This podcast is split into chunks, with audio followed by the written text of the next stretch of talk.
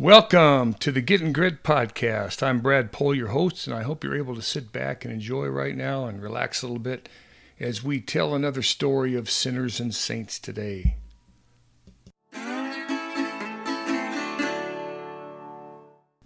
The great Yogi Berra once said that if you don't know where you're going, you might end up someplace else. Well, the same could be true to say if you don't know where you came from, you might start in the wrong place. Wisdom is that one thing that always teaches us that looking back is a great way to get started on our future. And that's our story today. There are certain requirements when you're growing up, and one of those is pain. When I was real young, uh, my dad used to let me sit on his lap and steer the car when we were on long trips. I remember, he, you know, he was obviously close enough to grab the wheel in case I lost my senses, but I remember feeling like a parolee on a yacht to the Caribbean. Times were different then. Seat belts and car seats, they didn't exist. And, you know, for tennis shoes, you had to choose between Jack Purcells and PF Flyers.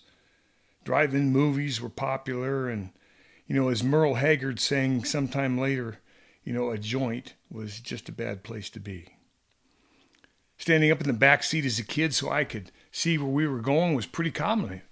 And uh, occasionally a sudden stop would launch me over the front seat, you know, into the dash, and I'd come crashing down. My dad would grab me with his big right hand and toss me back into the back seat like a smallmouth bass going back in the lake, all the while scolding me and chewing me out because he had told me to sit down. If I wasn't hurt from the initial launch, he'd give me a good whack so that it did hurt. If I were, if I would have shown up back then as a kid, you know, for a neighborhood bike ride with, you know, a bunch of buddies and I had a helmet on, the only thing that would have protected me from were the rocks they would have thrown. Pain, like landing on the asphalt after crashing your bike, was supposed to teach us not to repeat bad or stupid things. I can remember competing in a sixth grade pentathlon against other schools in our county. We had, I think, two sprint races. I think it was the 50 and the 100. And we threw a, a shot. Uh, we did pull ups, and, and, and then we had a mile run. And we did it all in our Levi's in our tennis shoes. Of course, I wore PF Flyers because they make you run faster, jump higher. And, but we did have a cool white T-shirt. It was something that we brought from home in our school, and we stenciled the name of our school on the front of it. Nobody carried a water bottle or had designer socks or, you know, special shorts or tees or headbands or personal trainers, and and we wore the same shoes all day long, including to and from the event. By no means was I a poor child. My family was, they did just fine. That was just the way it was. The word participation was only used to describe, you know, lists, not individuals, you know, like it is today. And a participation award would, wouldn't have made any sense because it, it didn't mean that you had actually played, but only that you were present and accounted for. If you weren't good enough in those days, you got cut. And if you weren't cut, you got to play based on how well you played. Nothing else. There, there were no mandates.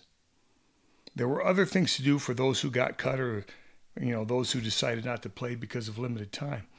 They made their mark in, in, in other ventures and, and grew up alongside us and, and turned out just as normal as we did. I had two pretty good concussions in high school. Both times the coach stuffed an ammonia capsule up my nose. Both times I, I was cleared to finish the game, and I did. We just didn't think of it any further than that, you know, back then.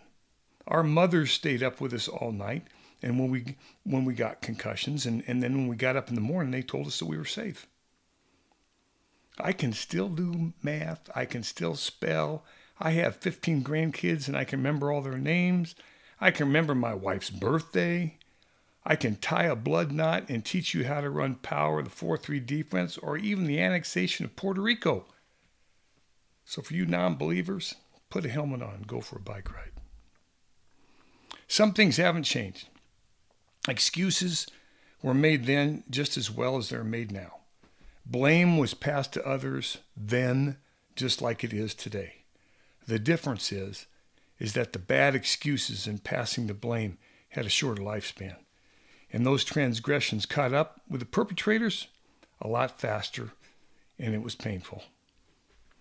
It was a pretty common thing for an adult, other than, you know, your mom and dad or your parents, you know, whoever, to bring it to your attention that your behavior was exhibiting something that lacked character or integrity. And they used those two specific words, character and integrity, as if there was some common understanding, acceptance, or standard of these virtues that we shared in our society. I once got a whooping at school from the principal. That's right. You got sent to the principal's office. You had to reach down, grab your ankles, and he took this wooden paddle, I don't know, it was about four or five feet long, and it was filled with holes so he could swing it faster, and he whacked you right in the butt. Well, when I got home, my father had already heard about it, and he gave me another licking. All for shooting spit wads at people in a school play.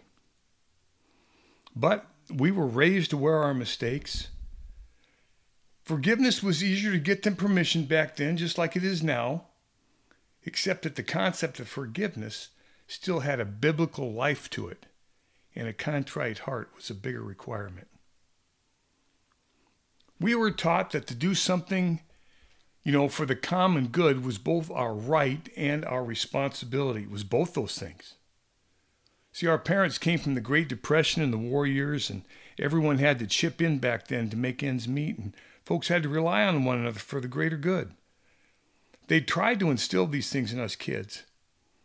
Being a hard worker and being known as a hard worker was something that instilled pride. Being a person that showed respect for elders, people in authority, the police, the military, and by all means the President of the United States, was a responsibility. All these things began to erode, though, at that time. As you know, we have to recognize that we had a need in this country to right the wrongs of racial injustice. No one can say that we were better in those days in regard to racial inequality. We were far worse. But we still possessed a Judeo Christian ethic in our society back then that gave us the ability to be better. The Pledge of Allegiance and the Ten Commandments were still present in the schools.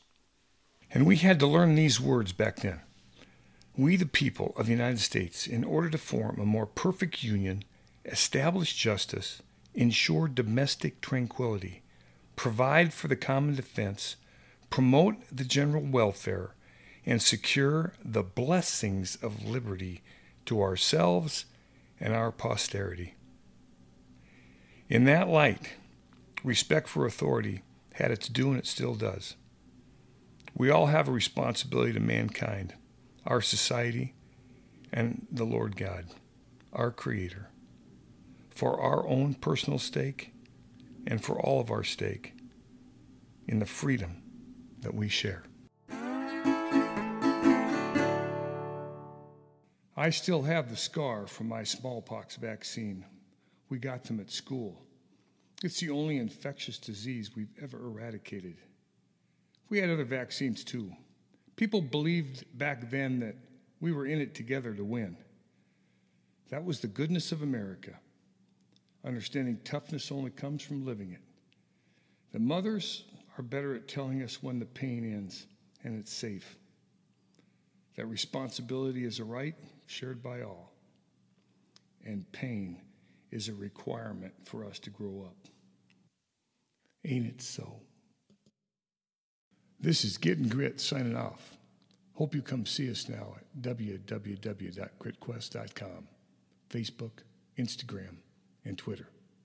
Hope to see you all there soon.